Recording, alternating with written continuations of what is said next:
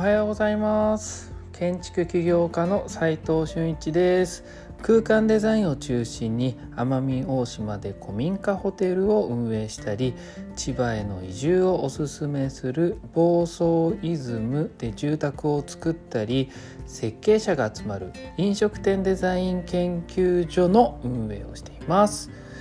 今日はプライベートでも仕事を兼ねて兼ねて学ぶというテーマでお話したいと思います。本題に入る前にお知らせさせてください、えー飲食店デザイン研究所が監修しました建築知識2月号小さな飲食店の作り方という雑誌が発売されています。去年の2月から発売されているんですがお知らせ自体をサボっちゃったので今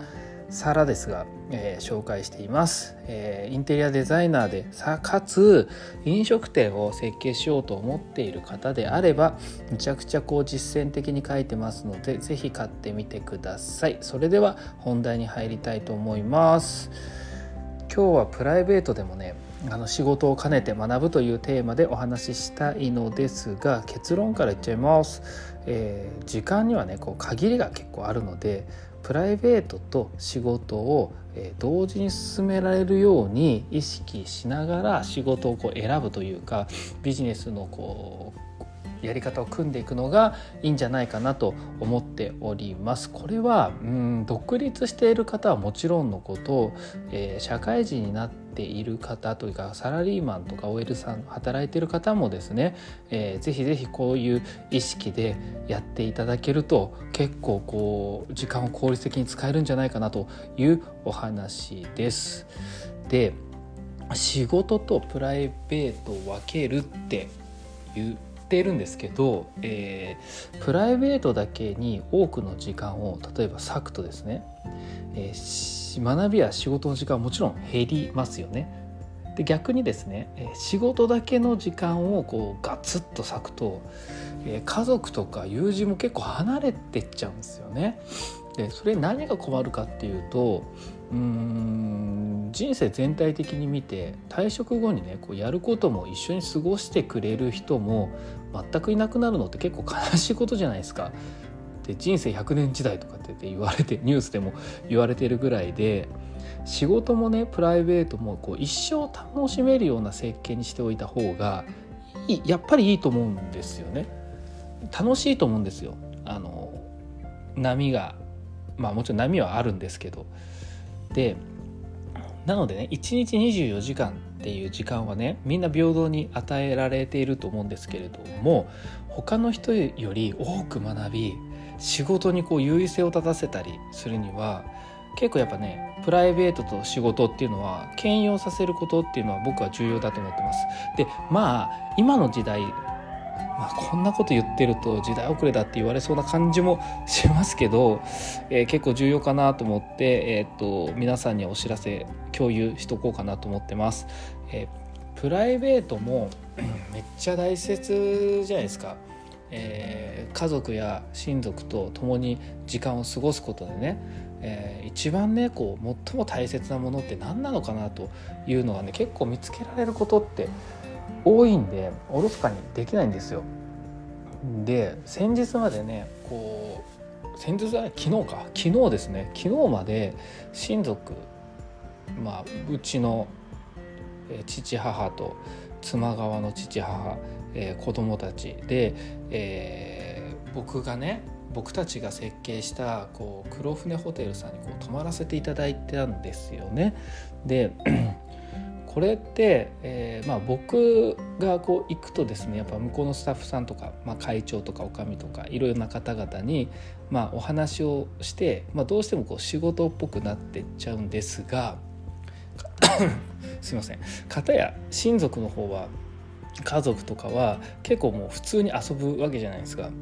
でどうやって自分僕が作った空間遊ぶのかな体験するのかなとかこうざっくばらんにこう飲みながらね、えー、意見聞けるじゃないですか。まあ、やっぱ息子だったりするんでこう遠慮なく父とかも言ってきたりするわけですよね。なので、えー、そういうのって結構参考になるなと思っていてでそのこと自体をやっぱりね会長さんとかおかみさんも気にされていてどんなことどんな感じでしたかとかこの部屋どうでしたかとかなんかやっぱ聞きたいですよね正直ベースなところまたこれお客様が来てアンケートで取ってっていうのとは違うと思うんですよ。いやこうざっくばらに聞いた話とかあのあと僕が聞きたいことどこアメニティとかもそうなんですけど、えー、空間的にこうどういうとこ見てるとか何が使いにくかったとかそういったこう細かいことをこう見ててなんかこうあこれ不便そうだなとかって行動を見てて見つけることができたりするんですよね。でそれがそれでまた僕もあのプライベートではあるんですけれどもやっぱ仕事を兼ねている感じがあって、えー、またこう仕事にこのフィードバックができるし、えー、家族ともこう触れ合う時間も結構楽しめるんで、えー、結構こういうやり方っていいんじゃないかなと思っていてなんでね僕の場合って、えー、仕事自体がこうプライベートでも楽しいことにこう直結する仕事を選びながらこう事業を進めてるっていう傾向があってですね。なんでもともと居酒屋とかレストランで食事するのは好きでしたし、えー、旅行もね好きだったんで飲食店やホテルの空間デザインっていう仕事を選んでますがこれって、えー、皆さんも例えばこうそれぞれの業界でねまあここ聞いてる方はほとんどこう空間デザインをこう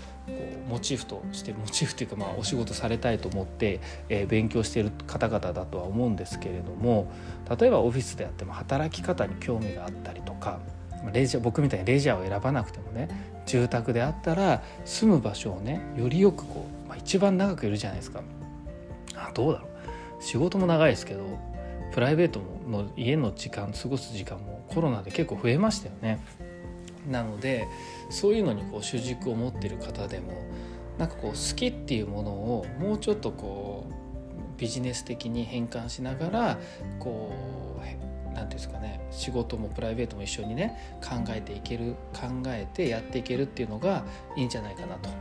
いうふうに、えー、僕は思っています。まあ、なんでね今日はプライベートでも仕事を兼ねてね学ぼうというスタンスこれって結構重要だよねとえーいう話をしました。結論はですね時間がね本当に限りがあると思うんですよ人生って。あっという間にもう40なんで僕も。40過ぎてもう後半にさしあ後半っていうか中盤に差し掛かると。これ早いっすよ。やっぱ30代あっという間だったし20代もっとあっという間だったしってなるんで、えー、そうなるとよりね仕事は仕事プライベートはプライベートってこうやってるとなかなかねこうまあそれはそれでそういうスタンスの人はいるいいと思うんですけど僕はねそれだとなかなかこううん切り替えが難しいっていうのと何時までとかっていうのが難しいので、えー、僕はあんまりおすすめしてませんが、えーまあ、皆さんに強要するわけじゃないんですけど、まあ、時間が限りがあるのでプライベートとか仕事をね一緒にね進めることを、え意識しながらやると結構こう人生楽しくなるんじゃないかなと思って、えお話ししてみました、え実務で学べるインテリアデザインの学校隠れ家では非公開の LINE グループに入っていただき設計者や施工者のやり取りを見て学んで仕事につなげちゃおうって感じでやってます。設計者として自ら仕事を取っていきたい方は挑戦する価値ありです。まずは LINE のオープンチャットの方を覗いてみてください。それでは今日しかない大切な時間を全力で楽しみましょう。建築起業家の斉藤俊一でした。ではまた。